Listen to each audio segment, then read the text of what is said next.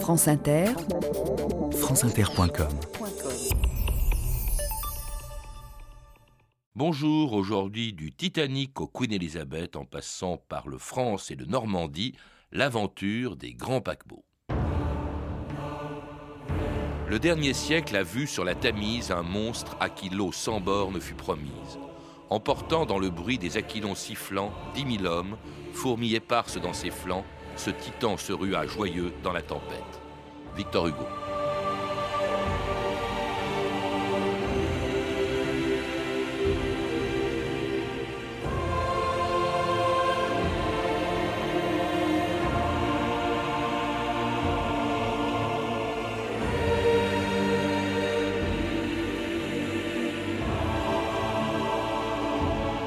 2000 ans d'histoire.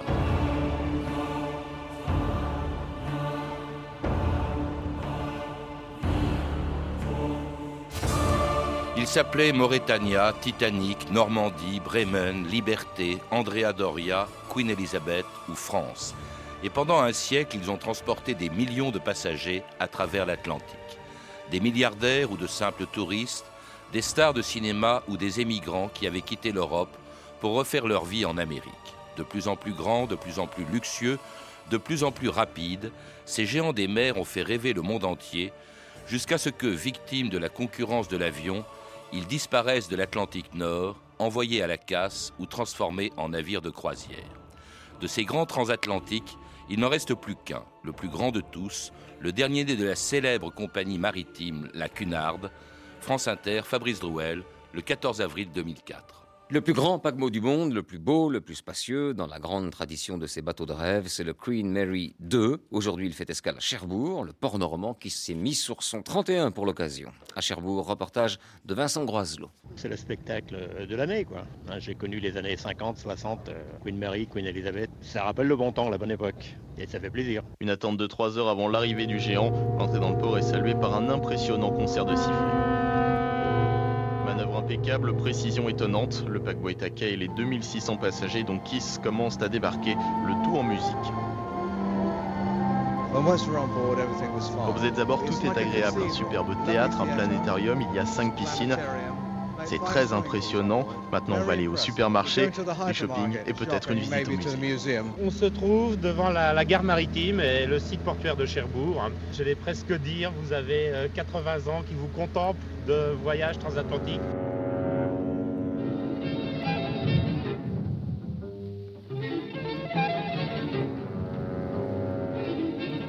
80 ans et même plus, comme le rappelle le beau livre de mon invité d'aujourd'hui, Le grand siècle des paquebots, qui a été publié aux éditions du Chasse-Marée. Frédéric Olivier, bonjour. Bonjour. Alors, euh, ce grand siècle dont vous parlez, c'est le XXe siècle, le siècle d'or, dites-vous, des transatlantiques, que vous faites commencer en 1897, donc un peu avant 1901. Et pourtant, les paquebots, les grands transatlantiques, il en existait déjà au XIXe siècle. Il existait des transatlantiques, bien sûr. Vous savez que la, la a ouvert la ligne transatlantique régulière à vapeur dès 1840. Mais avec la fin du 19e siècle, il se produit une forme de, convergence finalement d'un certain nombre de facteurs qui font que, à partir de, 1897, on assiste au, départ d'une course finalement. Cette convergence, c'est une convergence euh, à, la fois, à la fois technique parce que l'acier remplace le fer, remplace le bois puis le, puis le fer. Euh, l'hélice succède à la roue à aube. Euh, la convergence, elle est aussi d'ordre économique. la voile disparaît. Le, ah oui, le, grand Great Eastern du 19e siècle, dont parlait Victor Hugo et même Jules Verne, euh, c'était un bateau à voile et à vapeur. C'est un bateau à vapeur. qui, Mais il y avait des voiles. qui ne disposait que d'une voilure auxiliaire. Ah Effectivement, la voile disparaît complètement vers 1885, mais dix ans plus tard, on a à nouveau franchi euh, une nouvelle étape et Kaiser Wilhelm d'Agrosse est non seulement un, navire en acier, mais c'est un navire à deux hélices, quatre cheminées. C'est un navire qui ressemble déjà au transatlantique moderne. Oui, vous, vous parlez effectivement, c'est le premier dont vous parlez. Euh, c'est un bateau dont on a oublié le nom aujourd'hui, le Kaiser Wilhelm der Grosse. Hein, je, parle moins bien l'allemand que vous, qui faisait 200 mètres euh, et qui et qui était le premier dans cette course au gigantisme dont on va parler des, des grands paquebots, mais sur une ligne bien particulière, c'est-à-dire la ligne royale, comme vous le dites, c'est la ligne de l'Atlantique Nord. Pourquoi? C'est d'ailleurs comme pour les compagnies aériennes, pourquoi l'Atlantique Nord? C'est la ligne royale parce que c'est d'abord la plus chargée d'enjeux sur le plan économique. Euh, c'est celle qui a, justifié euh, le développement de très grands navires pour emporter de très grands nombres de passagers. C'est la route de l'émigration. Euh, c'est la route qui a comment dire, concentré un certain nombre d'enjeux politiques aussi par la suite. C'est la voie royale, enfin, parce que c'est l'une des voies maritimes les plus dures du monde, tout simplement. C'est 6000 km de mer, particulièrement dures, et sur lesquels il n'y a en fait aucune belle saison. Et puis alors, il y a, bien sûr, vous le rappelez longuement, le prestige. Hein. On ne lance pas seulement des bateaux pour transporter, même s'ils sont très nombreux, des émigrants vers l'Amérique. On le fait aussi pour le prestige. D'ailleurs, c'est ce que voulait en lançant ce navire, le Kaiser Wilhelm der Grosse, l'empereur Guillaume le Grand, c'est ce que voulait Guillaume II.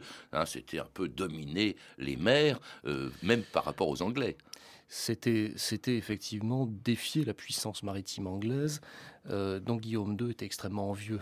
Mmh. Euh, il, avait, il avait visité quelques années plus tôt un grand, un grand paquebot anglais, le Teutonique, lors d'une revue navale. Euh, en, Angleterre, il avait été absolument fasciné par ce navire et il s'était dit en revenant, nous devons avoir des navires de ce genre. Et euh, en 1897 commence effectivement une décennie de suprématie allemande sur l'Atlantique Nord. Oui, c'est curieux, hein, ce sont vraiment les premiers. Alors les Anglais, vexés évidemment qu'on les dépasse sur mer, même si c'est avec des paquebots, ils lancent leur grand paquebot à leur tour. Ils viennent un peu plus tard euh, avec deux lignes, deux compagnies. Vous l'avez évoqué la première, la Cunard, et notamment un bateau euh, qui lui a été euh, lui aussi à une importance considérable au début du XXe hmm. siècle. C'est le Mauretania. Alors peut-être pas un bateau, mais deux bateaux, en fait, parce qu'il y avait des jumeaux qui étaient qui étaient Lusitania et Mauretania. Mauretania qui va faire une carrière éblouissante, Lusitania dont la carrière va être brutalement interrompue en 1915. Alors concurrence donc entre les Anglais et les Allemands, concurrence aussi entre compagnies parce qu'il y a une autre compagnie que la Cunard, c'est la White Star, hein, la autre grande compagnie britannique, euh, qui veut faire encore mieux d'ailleurs que la Cunard avec un bateau au nom tristement célèbre qui effectuait son premier et dernier voyage le 10 août 1912. C'est le plus grand objet mobile jamais construit par la main de l'homme de toute l'histoire. L'idée vient de Monsieur Ismay. Il a imaginé un vapeur si grand en taille et si luxueux dans ses équipements que sa suprématie ne serait jamais mise en question. Et le voilà, ancré dans la réalité. Par ici, s'il vous plaît, dans cette file. Il est gros ce bateau. Papa, c'est un paquebot? T'as raison. Pas pourquoi tout ce tapage il n'a pas l'air plus grand que le Mauritania Vous pouvez être blasé par beaucoup de choses, Rose, mais pas par le Titanic. Il est 30 mètres plus long que le Mauritania, et beaucoup plus luxueux. Alors voilà donc le paquebot que l'on dit insubmersible. Il est insubmersible. Dieu lui-même ne pourrait pas couler ce paquebot.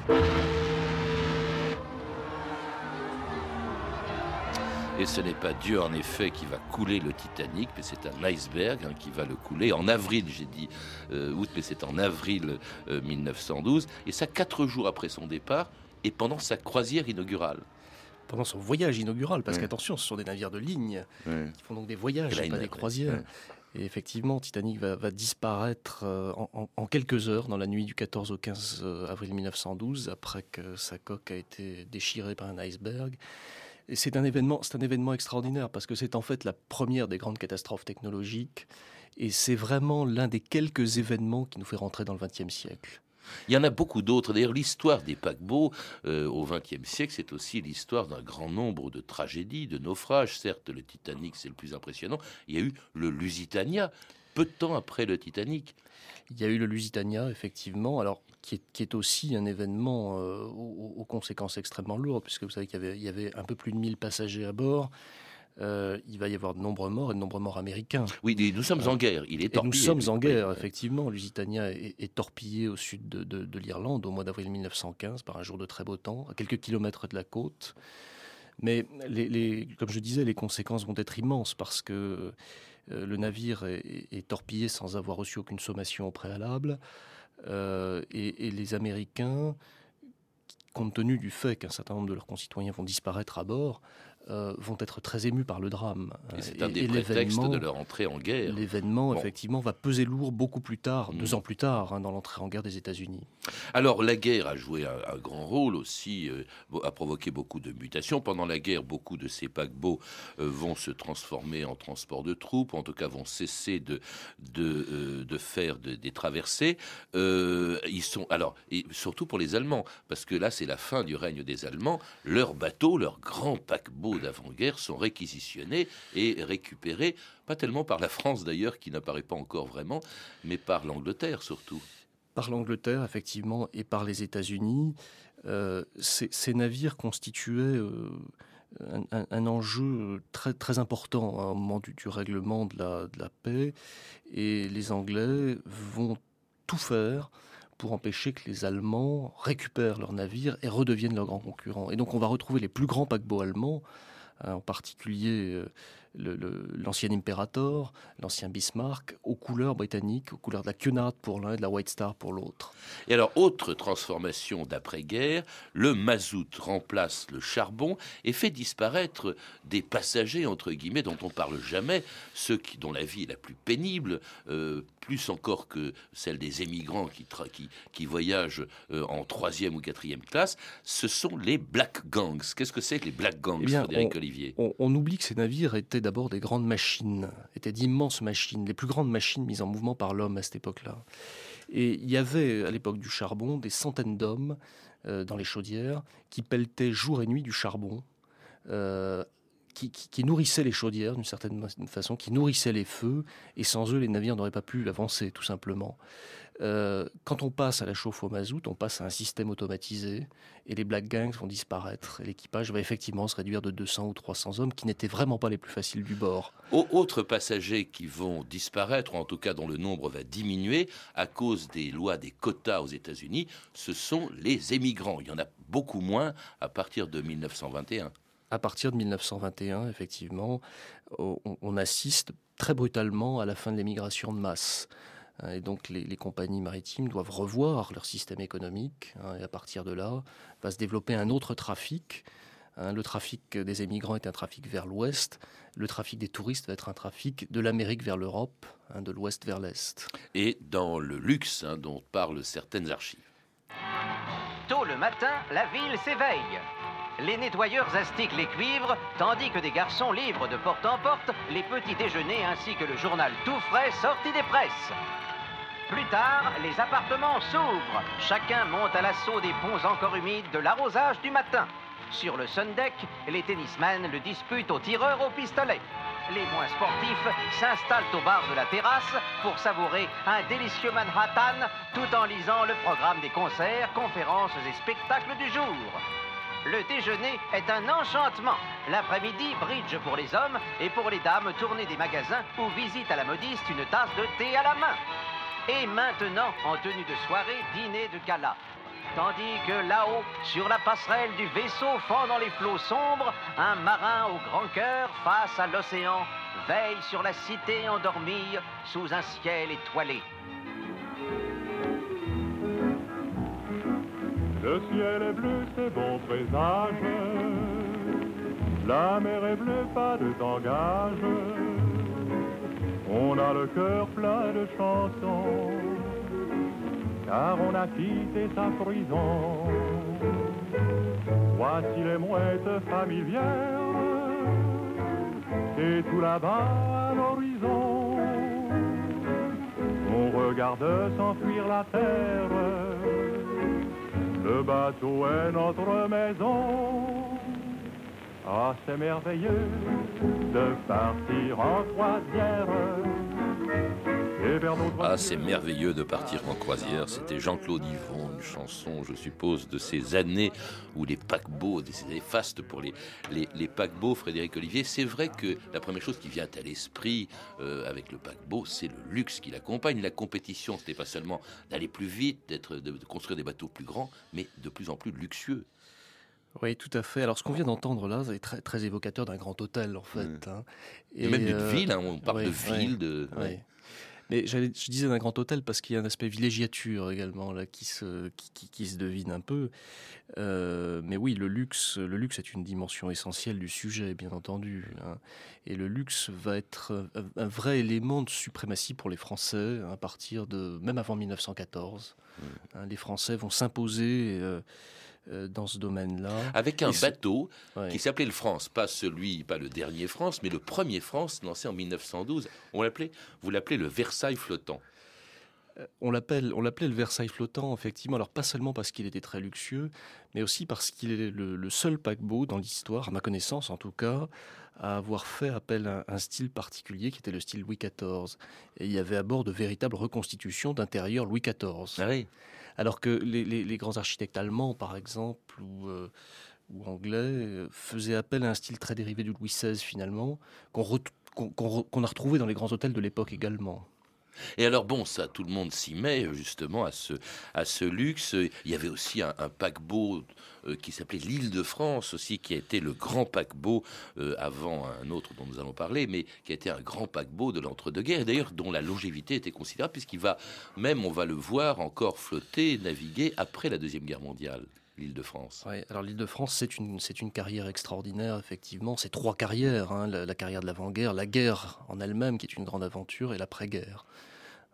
Mais l'île de France, c'est aussi une grande révolution à son entrée en service parce que la, compagnie générale transatlantique décide de la, rompre... la compagnie française, parce qu'en fait, les Français sont un peu absents des débuts de la compétition, mais la grande compagnie française, oui. La, grande compagnie française, qui était la Transat ou la French Line, hein, décide de rompre très brutalement, finalement, avec les styles historiques pour l'intérieur. Et elle s'inspire des, des styles développés pour l'exposition des arts décoratifs de 1925 et, elle fait de son navire une véritable vitrine de, ces styles nouveaux. Et d'un seul coup, le navire se trouve totalement en phase avec l'air du temps, finalement. Et, l'île de France va être plus qu'une surprise, ça va être un véritable phénomène. Vous faites appel à des artistes, Lalique par exemple, il y a de très très belles reproductions euh, de justement et de très belles photos dans votre euh, livre, Frédéric Olivier. Oui.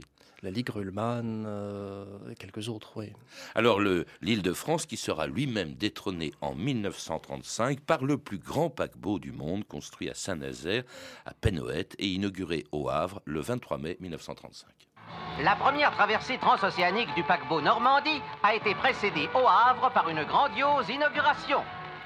Monsieur Albert Lebrun, président de la République, et Madame, marraine du navire, accompagnés de nombreuses personnalités, ont parcouru les salons splendides, les jardins d'hiver, la piscine, la chapelle et le théâtre.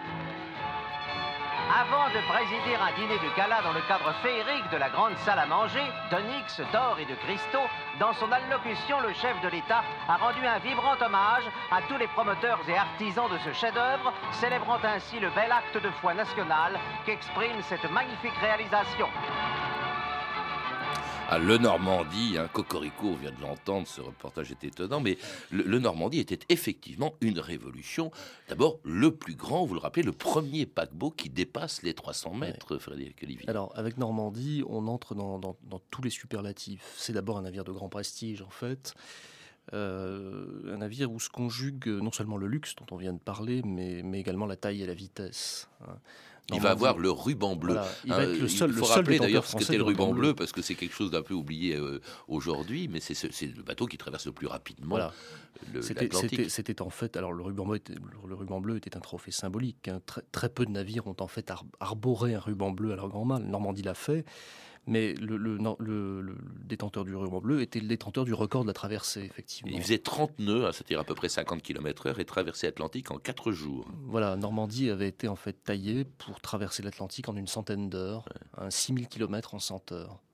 ce, qui est une, une belle performance, 1500 km par jour quand même.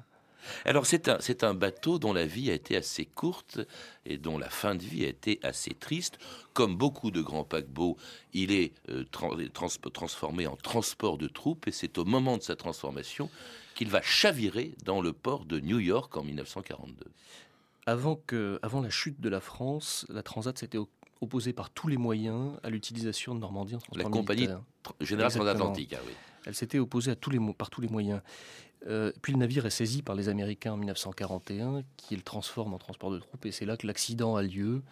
Euh, le feu prend à bord hein, un jour de février 1942 et le navire va chavirer effectivement sous le poids des, des milliers de tonnes d'eau déversées par les pompiers de New York. Alors après la guerre, la France va perdre un peu la suprématie qu'elle a eue euh, dans la fin des années 30.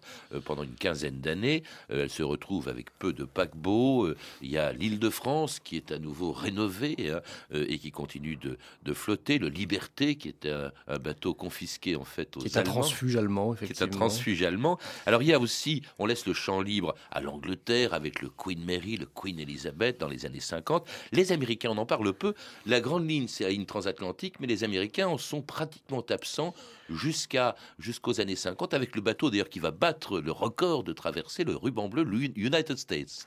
United States qui en 1952 est le dernier détenteur du ruban bleu en réalité, euh, c'est-à-dire le dernier paquebot à, à, détenir ce record dans le cadre d'un service régulier. United States va traverser l'Atlantique en trois jours et demi.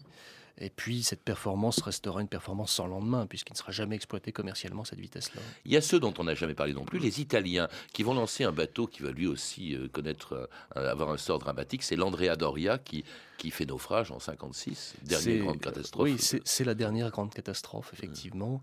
Euh, mais par rapport au Titanic, on a changé d'âge finalement. Alors on est certes plus près de New York, mais finalement les moyens de secours sont à portée de la main. Mmh.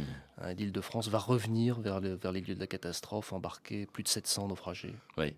Et puis alors, il y a la France revient, se remet en selle, si je puis dire, avec le plus beau paquebot des années 60, lancé avec emphase par le général de Gaulle à Saint-Nazaire le 11 mai 1960. La mission du navire France sera de transporter d'un bord à l'autre de l'Atlantique des hommes, c'est-à-dire des pensées et des activités, des foyers de connaissances et des sources de travaux. La cérémonie d'aujourd'hui ajoute à la fierté que nous avons de la France. Et maintenant que France s'achève et qu'il s'en aille vers l'océan pour voguer et pour servir. Vive la France Et voici, voici le bateau maintenant qui glisse, qui glisse lente force, absolument extraordinaire. Pierre paquebot, pavillon haut, roi des océans immenses, tu vas porter au monde entier un peu de notre élégance. Tu es un lien pour les humains, un message d'espérance. Toi qui portes fièrement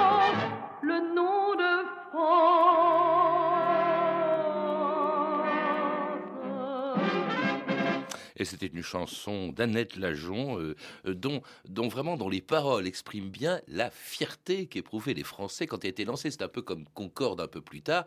Ils étaient très fiers de ce bateau. D'ailleurs, c'est au fond le premier nom qui vient à l'esprit quand on parle de paquebot, Frédéric Olivier. C'est le France, en tout cas en France.